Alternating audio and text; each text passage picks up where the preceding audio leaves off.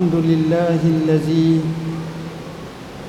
أرسل رسوله بالهدى ودين الحق ليظهره على الدين كله ولو كره المشركون. أشهد أن لا إله إلا الله وحده لا شريك له وأشهد أن سيدنا محمدا عبده ورسوله. اللهم صل وسلم على سيدنا محمد وعلى آله وأصحابه وأتباعه إلى يوم الدين. أما بعد فيا عباد الله أوصيكم ونفسي الخاطئة المذنبة بتقوى الله تعالى وأحثكم على طاعته. وتزودوا فإن خير الزاد التقوى واتقوا الله لعلكم تفلحون Saudara-saudaraku sidang Jumaat yang dirahmati Allah Marilah sama-sama kita meningkatkan ketakwaan kita kepada Allah Subhanahu wa taala. Kerana dengannya lah kita akan beroleh kebaikan, kemenangan, kegemilangan dalam kehidupan. Takwa dengan melaksanakan segala titah perintah Allah, menjauhkan segala larangannya, menjadikan seseorang sentiasa muhasabah diri dari semasa ke semasa. Maka dengannya pasti manusia akan peroleh kejayaan dalam kehidupan mereka. Sidang Jumaat yang dirahmati Allah. Alhamdulillah pada khutbah kita pada kali ini saya akan tajukkan dengan tajuk istighfar. Marilah sama-sama kita beristighfar kepada Allah. Istighfar sebagaimana yang kita ketahui adalah mohon keampunan daripada Allah Taala. Istighfar merupakan hal yang terpenting dalam kehidupan manusia. Istighfar telah diperintahkan oleh Allah Subhanahu wa taala melalui lisan Nuh alaihi salam. Fakultu astaghfiru rabbakum innahu kana ghaffara yursilis samaa alaikum midrara. Aku kata hendaklah kamu istighfar kepada Tuhan kamu kerana dia maha pengampun dia akan turun hujan kepada kamu dengan selebat-lebatnya. Dia kurniakan kepada kamu harta benda dan anak pinak. Banyaknya kelebihan istighfar. Istighfar merupakan cara pemprosesan untuk menyucikan dosa manusia. Allah Subhanahu wa taala telah menyebut dalam Al-Quran Karim bagaimana sifat orang-orang yang beriman dan bertakwa kepada Allah. Firman Allah Taala, "Kanu qalilan minal laili ma yahjaun wa bil ashari hum yastaghfirun." Mereka itu sedikit sahaja tidur pada waktu malam dan sebelum fajar menyingsing mulut mereka tak lekan daripada menyebut Astaghfirullahalazim Astaghfirullahalazim Astaghfirullahalazim. Makanya inilah arahan Allah dan Rasulullah sallallahu alaihi wasallam sendiri pernah menyatakan innahu la yaghanu ala qalbi wa inni la astaghfirullah kulla yawmin mi'ata marrah atau kama kadang-kadang hatiku merasa kerunsingan maka aku beristighfar kepada Allah seratus kali sehari. Kalaulah Rasulullah sallallahu alaihi wasallam yang difahami oleh kita sebagai rasul yang maksum begitu banyak beristighfar maka kita selazimnya menjadikan istighfar sebagai perkara yang semestinya dalam kehidupan kita. Istighfar boleh memberi banyak kelebihan-kelebihan istighfar boleh menyelesaikan kemeluk dalam kehidupan kita makanya melazimi beristighfar merupakan sifat-sifat yang terpuji yang sewajarnya dan sepatutnya sentiasa umat Islam beristighfar kepada Allah Subhanahu wa taala. Sidang Jumaat yang dirahmati Allah. Teringat saya kepada satu kisah yang dinisbahkan kepada Al Hasanul Basri. Sebahagiannya menyatakan kepada Ibnu Sirin. Di mana seorang lelaki datang bertemu ulama ini dan berkata, "Wahai tuan guru, saya kekurangan harta. Saya ditimpa dengan kemiskinan dan kefakiran. Berilah kepada saya, tunjuklah kepada saya amalan yang boleh saya lakukan." Maka dijawab, "Hendaklah kamu beristighfar kepada Allah." Kemudian datang pula yang lain. Wahai tuan guru, saya sudah berkahwin sekian lama. Saya masih lagi belum mempunyai zuriat dan anak. Maka jawab tuan guru ini, hendaklah kamu beristighfar kepada Allah Subhanahu wa taala. Kemudian datang seorang yang lain sebagai petani mengadu kepada tuan guru, "Wahai tuan guru, kebun-kebun saya kemarau, tanah kering kontang tanam tanaman menuju kebinasaan apa yang sepatutnya saya lakukan maka jawab tuan guru tersebut hendaklah kamu beristighfar. Selesai semuanya.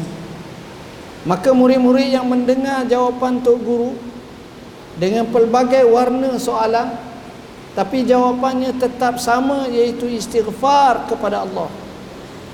Menginsafkan tuan guru. Ditanya wahai tuan guru kenapa semua jawapan adalah istighfar?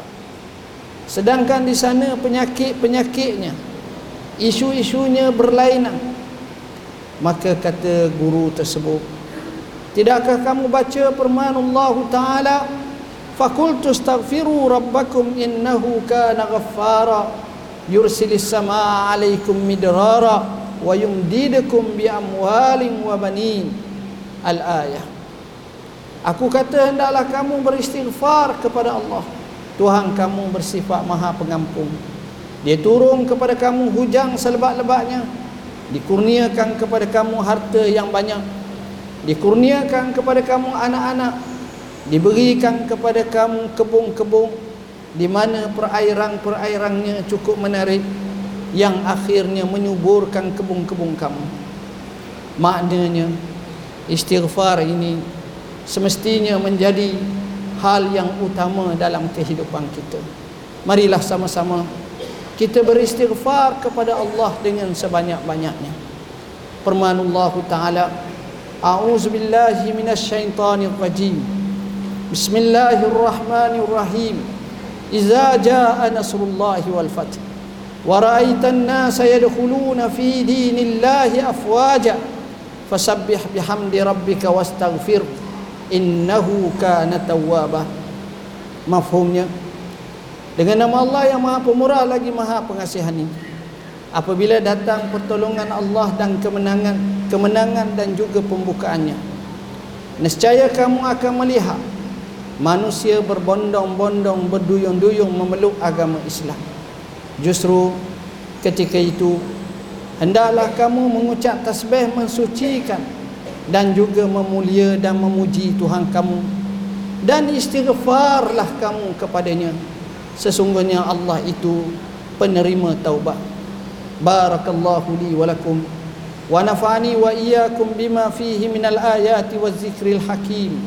Wa taqabbal minni wa minkum tilawatah innahu huwal ghafurur rahim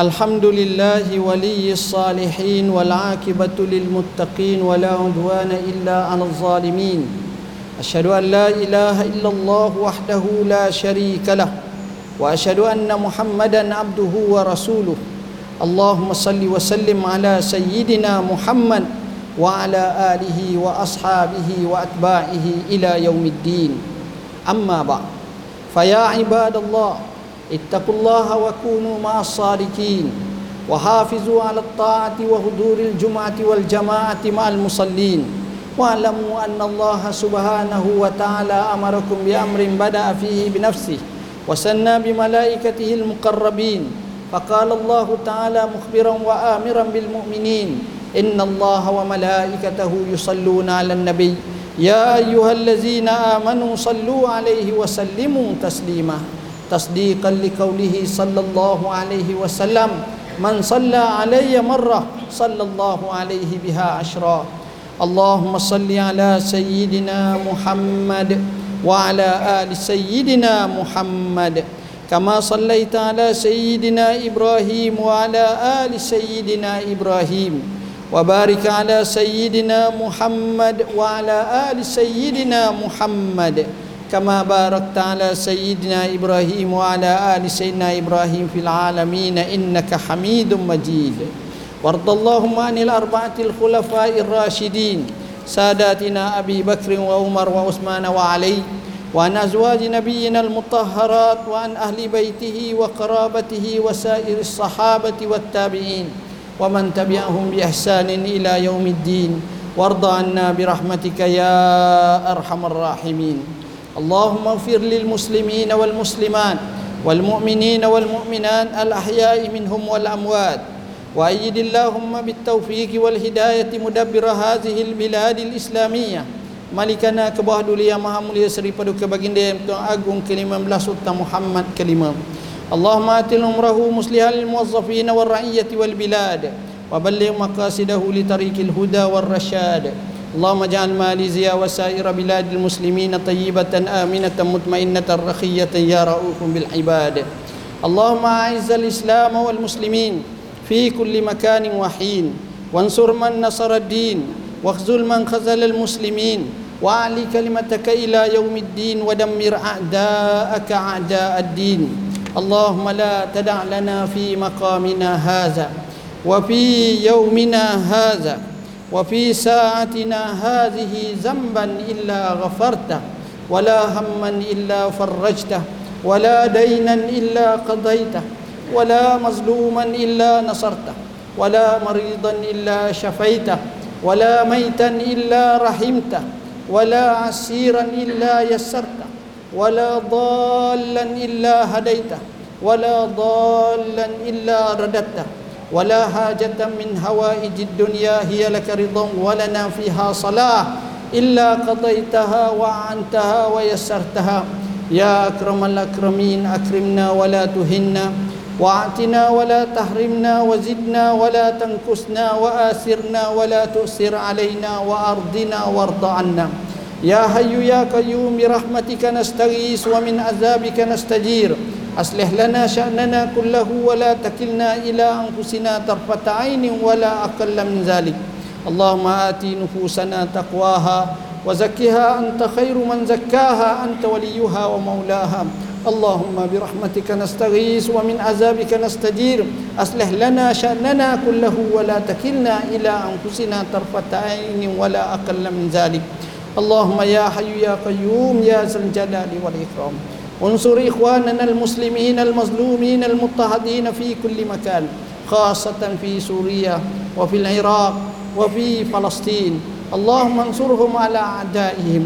اللهم ربنا هب لنا من أزواجنا وذرياتنا قرة أعين واجعلنا للمتقين إماما.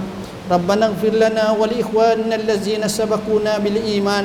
ولا تجعل في قلوبنا غلا للذين آمنوا. ربنا إنك رؤوف رحيم ربنا لا تزغ قلوبنا بعد إذ هديتنا وهب لنا من لدنك رحمة إنك أنت الوهاب ربنا آتنا في الدنيا حسنة وفي الآخرة حسنة وقنا عذاب النار عباد الله إن الله يأمر بالعدل والإحسان وإيتاء ذي القربى وينهى عن الفحشاء والمنكر والبغي يعظكم لعلكم تذكرون واذكروا الله العظيم يذكركم واشكروه على نعمه يزدكم واسألوه من فضله يعطيكم ولذكر الله أكبر والله يعلم ما تصنعون. أقيموا الصلاة.